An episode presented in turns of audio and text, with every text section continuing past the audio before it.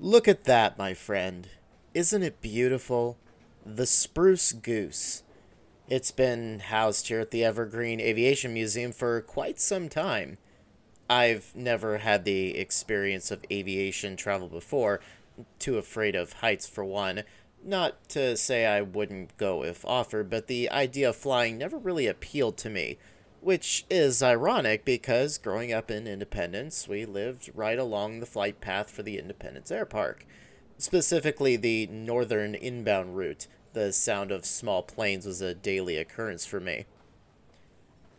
A lot of my family were also in the Air Force. One of my grandfathers was actually working on Air Force One when Kennedy's body was brought back. And I have made a couple trips to McChord Air Base in Washington. I don't remember much. I was about 10 years old playing Pokemon Silver on my Game Boy Color in the back of the car, but I remember entering Fort Lewis, going to McChord Hospital for my grandparents' medications, and visiting the commissary before leaving. This was back before 9/11, because after that, even clearance for an 11-year-old was extremely difficult. Well, I suppose you know what's coming. We're going to dive into the history of Oregon skies and the men and women who soared in them. But of course, we can't begin without a little backstory first. Since the beginning of time, or close to it anyways, humanity has always dreamed of soaring high with the birds. This has been illustrated quite extensively in our folklore dating back thousands of years. In Greek mythology, we have the story of Icarus, son of the famous architect Daedalus, who created the labyrinth that held the Minotaur, an abomination born of the wife of King Minos, who was cursed by the gods to have an affair with the Bull of Crete. In that story, Daedalus and his son Icarus worked to escape the wrath of the king, who imprisoned only Daedalus due to his knowledge of the labyrinth. So he instructed Icarus to bring him materials to build wings made of wax, sticks, and feathers to escape, and escape they did. Sadly, against his father's warnings, Icarus flew too high into the air, causing the sun to melt the wax and force Icarus to plummet to his doom. This is where we get the phrase, flying too close to the sun. And I know what you're thinking, the idea that flying higher means wax would melt. But we are also dealing with stories of three-headed dogs, angry women who turn people to stone, and a god of thunder who has very particular hobbies that we will not get into if we want to keep this as family-friendly as possible. Needless to say, I'm sure we can suspend some disbelief. However, it's not just the act of flying itself. Birds in general were revered as symbols of power and grace, with many mythological deities using them as messengers or taking the form of birds themselves, such as Odin in Norse mythology. In Egyptian mythology, when the land rose from the primeval waters of chaos, a bird was the first deity to perch on that land, whom the Egyptians named the Bennu bird, and I'm sure I'm mispronouncing that, but let's go with it. It proceeded to create the universe, then the gods and goddesses to inhabit it. Of course, we can't forget the crows, ravens, and owls that share ties to witchcraft and are symbols of knowledge and even omens of war and death. I think you get the idea. We as humans have longed to escape gravity and experience the freedom of the open air. And as time went on, the dreams of the skilled inventors of the world slowly began bearing the fruits of long, intensive labor to wondrous results and disastrous conclusions. I'm Marcus Axford, and welcome to Oregon. We like to think that we only just recently mastered air travel in the last 2 centuries. Aviation communities have prided themselves on their records, but honestly, we have been inventing flight machines for far longer than we would think is possible with such limited technology. For example, during the 1898 excavation of the tomb of Pa D. Ilman in Saqqara, Egypt, a small artifact known simply as the Saqqara bird was discovered, and researchers have noted how it entails an incredible number of key details accurate to aviation. It has been dated to approximately 200 BC and is now housed in the Egyptian Museum in Cairo. This means that Egyptians likely had an extensive knowledge of flight for their time. The official consensus on what the earliest example of man-made flight is might also surprise you until you think about how much it makes sense, because several hundred years BC in China, kites were being created and flown, eventually spreading their influence around the world. We all know Kite Man from the show Harley Quinn might seem lame, but given the history, he is also significantly symbolic, so if you're rooting for him, then you have one more point to put in his column, which is a good thing. The poor guy could use a break. In the late 1700s, the Montgolfier brothers invented the hot air balloon, beginning man-made flights and paving the way for air travel, and also increased military capacity. By the beginning of the 1900s, advances in engine technology and aerodynamics made controlled, powered flight possible for the first time, and in 1903, following their pioneering research and experiments with wing design and aircraft control, the Wright brothers successfully incorporated all of the required elements to create and fly the first airplane. After that, all different forms of aerodynamic vehicles began to show up, including helicopters, blimps, commercial airplanes, and all kinds of different military planes and helicopters. In 1921, 18 years after the Wright brothers proved to the world that powered flight was achievable, the Oregon Legislative Assembly created the Oregon Board of Aeronautics, as well as its predecessor, the Oregon Aeronautics Division, and the first governmental agency in the United States to regulate aircrafts and pilots. In the 1940s, aeronautics was given the responsibility to establish and maintain the Air Search and Rescue following a terrible accident. On October 28, 1947, a privately owned Beechcraft Bonanza airplane piloted by veteran pilot Cliff Hogue set out from Klamath Falls with three Oregon government officials, the state's top five to be exact. The party included Governor Earl Snell, Senate President Marshall Cornett, and Secretary of State Robert S. Farrell Jr., whom Hogue was taking out on a 70-mile flight to go hunt geese. The aircraft was slated to land at the Coleman Lake Landing area, located about 8 miles south of Kittredge Ranch, where the party would be hunting. But unfortunately, the plane, jointly owned by Senator Cornett and the owner of the ranch, Oscar Kittredge, never made it. A search party was organized immediately, with 14 planes systematically scouring the area, and the 123rd National Guard Air Squadron called in to assist with 4 planes of their own, taking off from their base in Portland. The search was narrowed to the area of Dog Lake in Lake County due to a telephone tip from a cattle ranch employee who happened to be camping in the vicinity, reporting the sound of a faltering engine shortly after 10 p.m. the previous night. On October 29th, at about 4 p.m., the crash site was located about 2 miles west of the lake in an area heavily timbered with matured ponderosa pines and so remote that the nearest town of Bly was 22 miles away. When rescuers finally reached the mangled remains of the plane on October 30th, they discovered all 4 bodies, 3 still in the plane and 1 that had been thrown from the plane from a door that had come open in the crash. As far as I can tell, no one knows if the men died on impact or if they had succumbed to internal injuries. Considering the bodies were still strapped in, it's probably safe to say they had a quick passing on impact. If the story sounds familiar, it might be because hikers occasionally post pictures of the crash site, which is still there after all these years, likely because there's no point in trying to recover any of the wreckage due to costs and terrain. Today, it's an official historic site, being added to the National Register of Historic Places on October 18, 2018. One more good reason not to disturb it.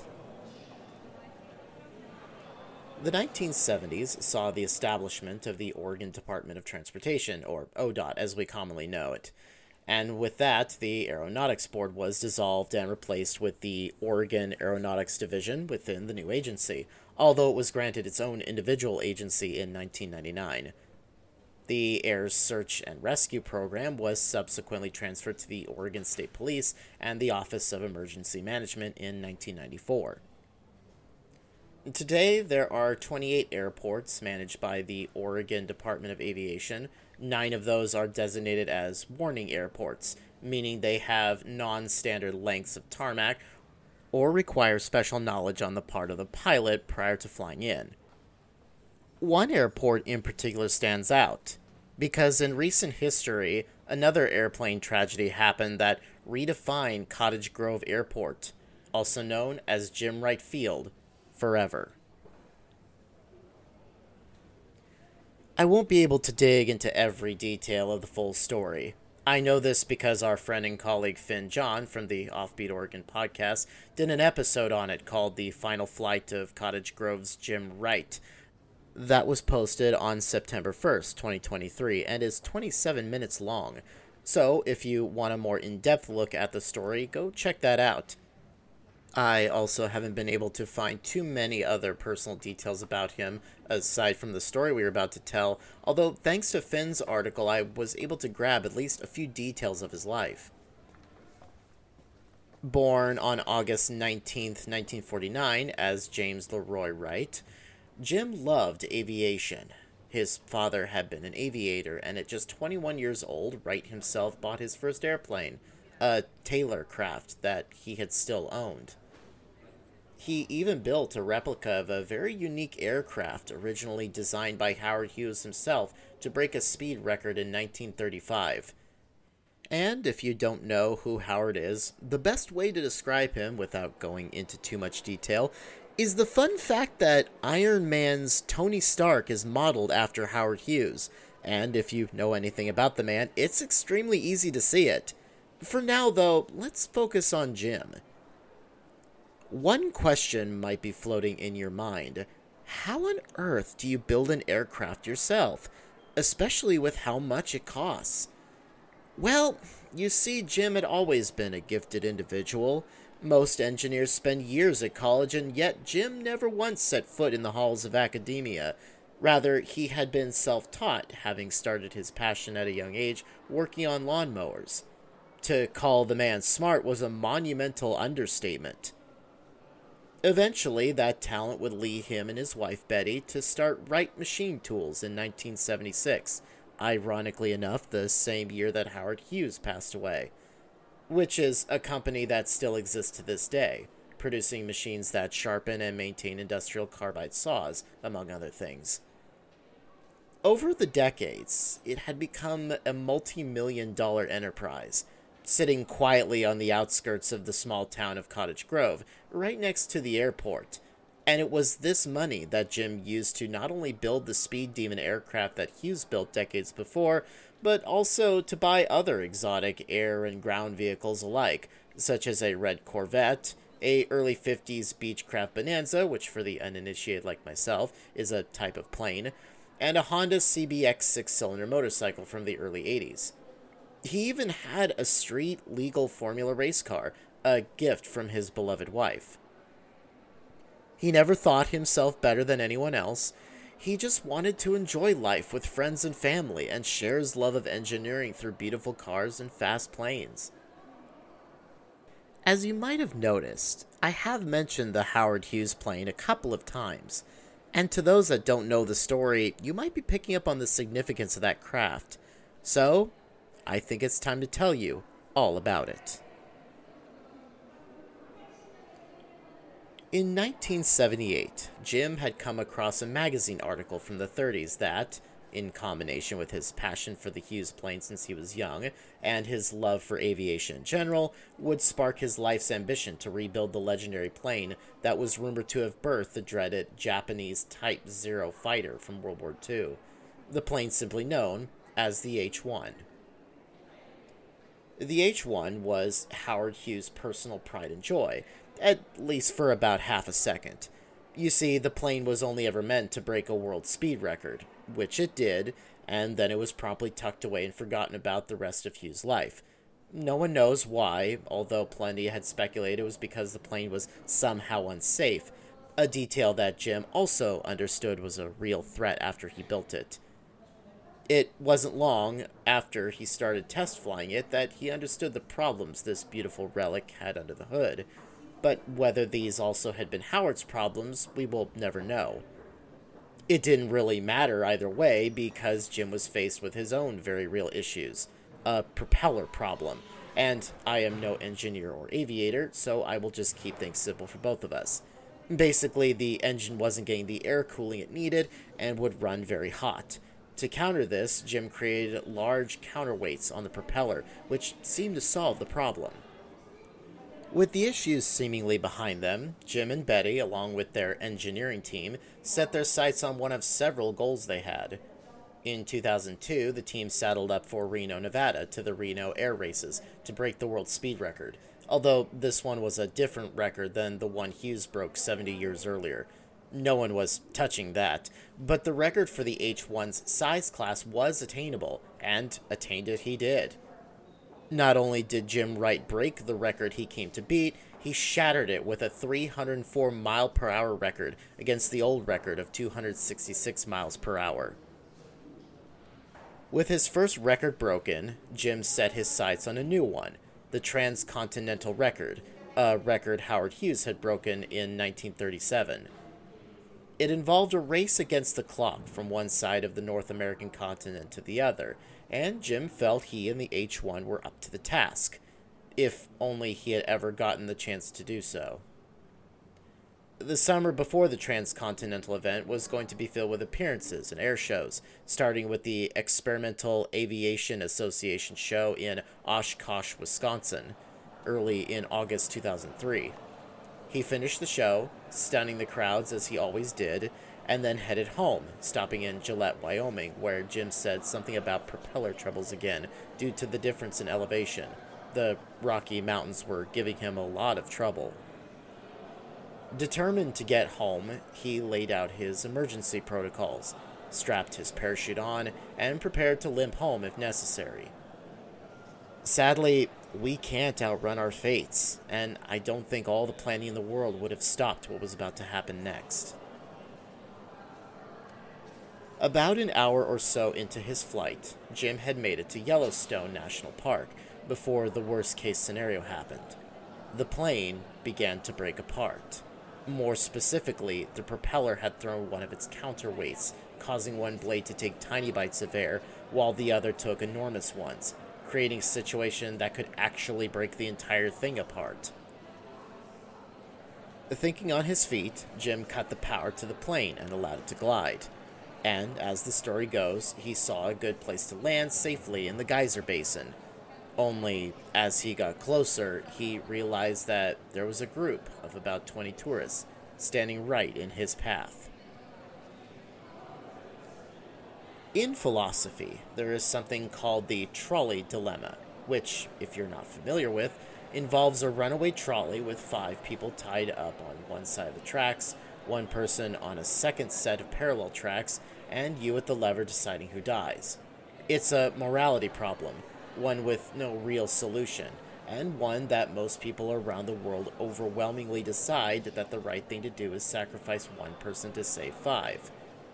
Another phrase that reflects this that you have most likely heard is that the needs of the many outweigh the needs of the few, except oddly enough in cultures like China, Japan, and Korea, who would choose to save 1 versus saving 5. It is theorized that because these cultures are more traditional and tight-knit, it's harder to form new relationships, and we as humans like to project onto objects, so it makes sense that they would rather save their best friend or grandmother versus 5 random strangers. Jim Wright was faced with this very decision, and seemingly because he made the decision to attempt to save the craft and land safely rather than bail out, it was too late to use the parachute. For people who knew Jim well, the choice was always clear on what he would do.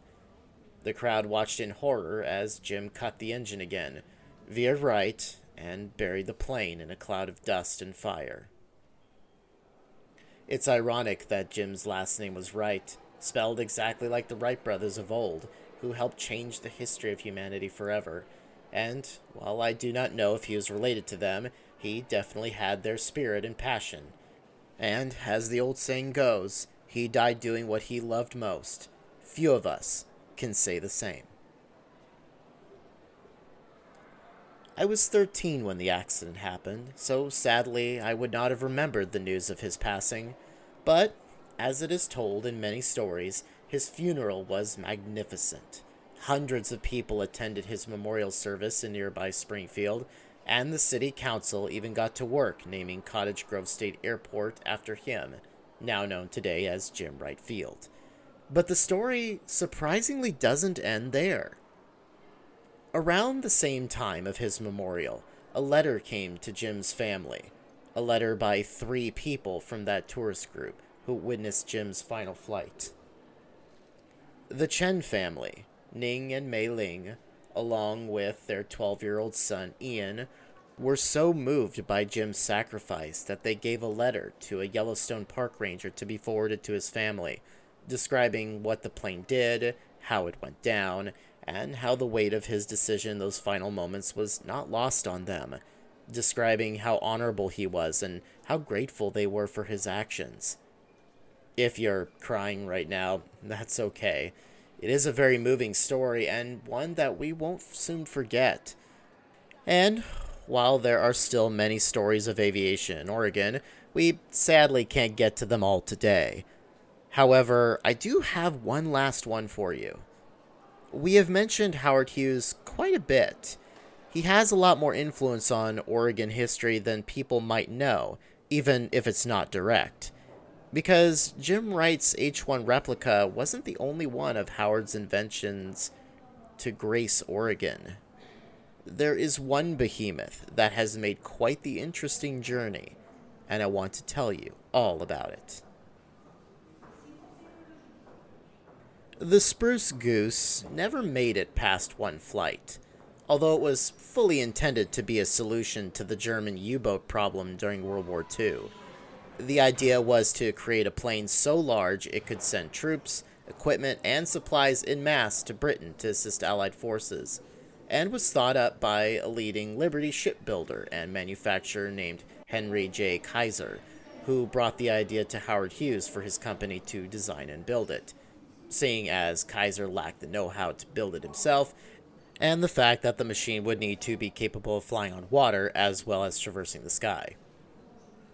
Unfortunately, Kaiser lacked the patience required for the ambitious project, although it was true that the project was dragging due to material restrictions and Hughes' insistence on perfection. This was not something to be designed at the drop of a hat. As such, Kaiser dropped out of the project, while Hughes went on ahead under the project name H-4 Hercules. And while this is the official name for the plane, for the sake of consistency, I'm going to continue to refer to the H-4 by its more well-known nickname. Unfortunately, Kaiser might have been right in his frustrations, as the massive aircraft wasn't finished until after the war was finally over. Fun fact, despite being nicknamed the Spruce Goose, the entire airplane was actually made out of birchwood, although it was also affectionately called the Flying Lumber Yard.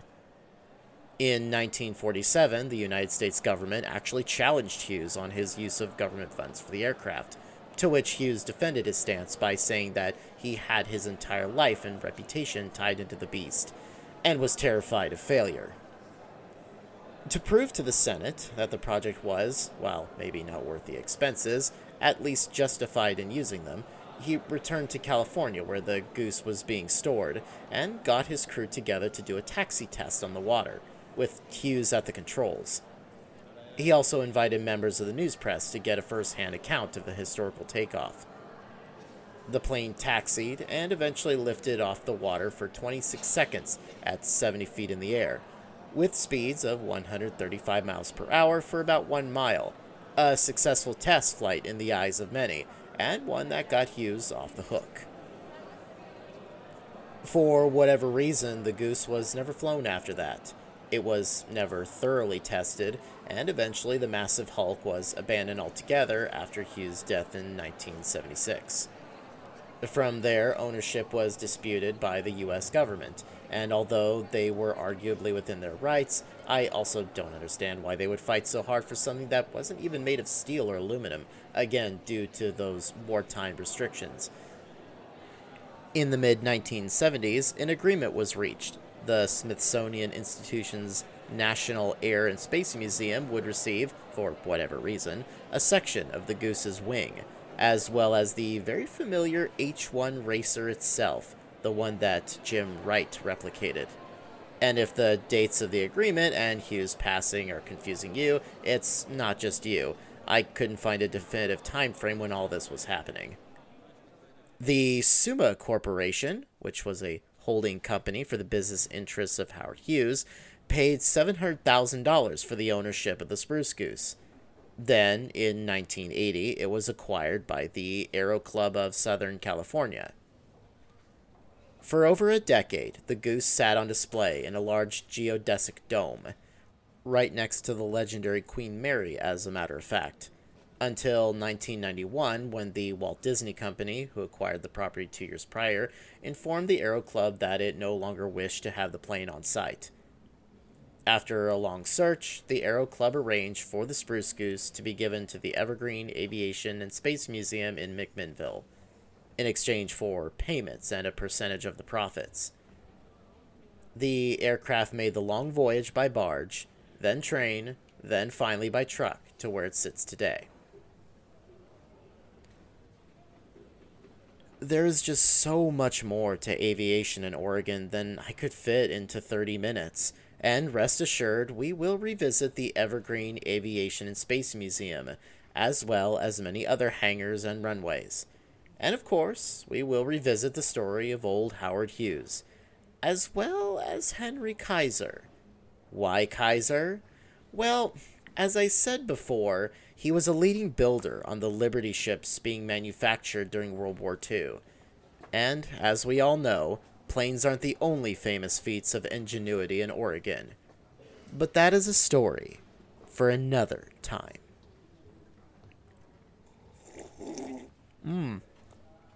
My. They sure have some decent coffee here. I can't tell you how excited I am that fall is finally here. It's perfect museum weather, wouldn't you say? But look at the time. I have to get back to writing. A lot of fun stuff is coming, but you'll find out soon enough. In the meantime, you should enjoy the museum.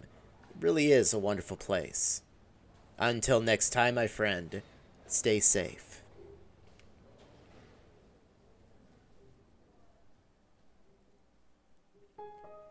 This episode of Welcome to Oregon was researched, written, and narrated by me, Marcus Axford, with research help by Jessica Axford, Leah Palmerai, and John Palmerai, as well as a special shout out to our colleague Finn J.D. John of Offbeat Oregon.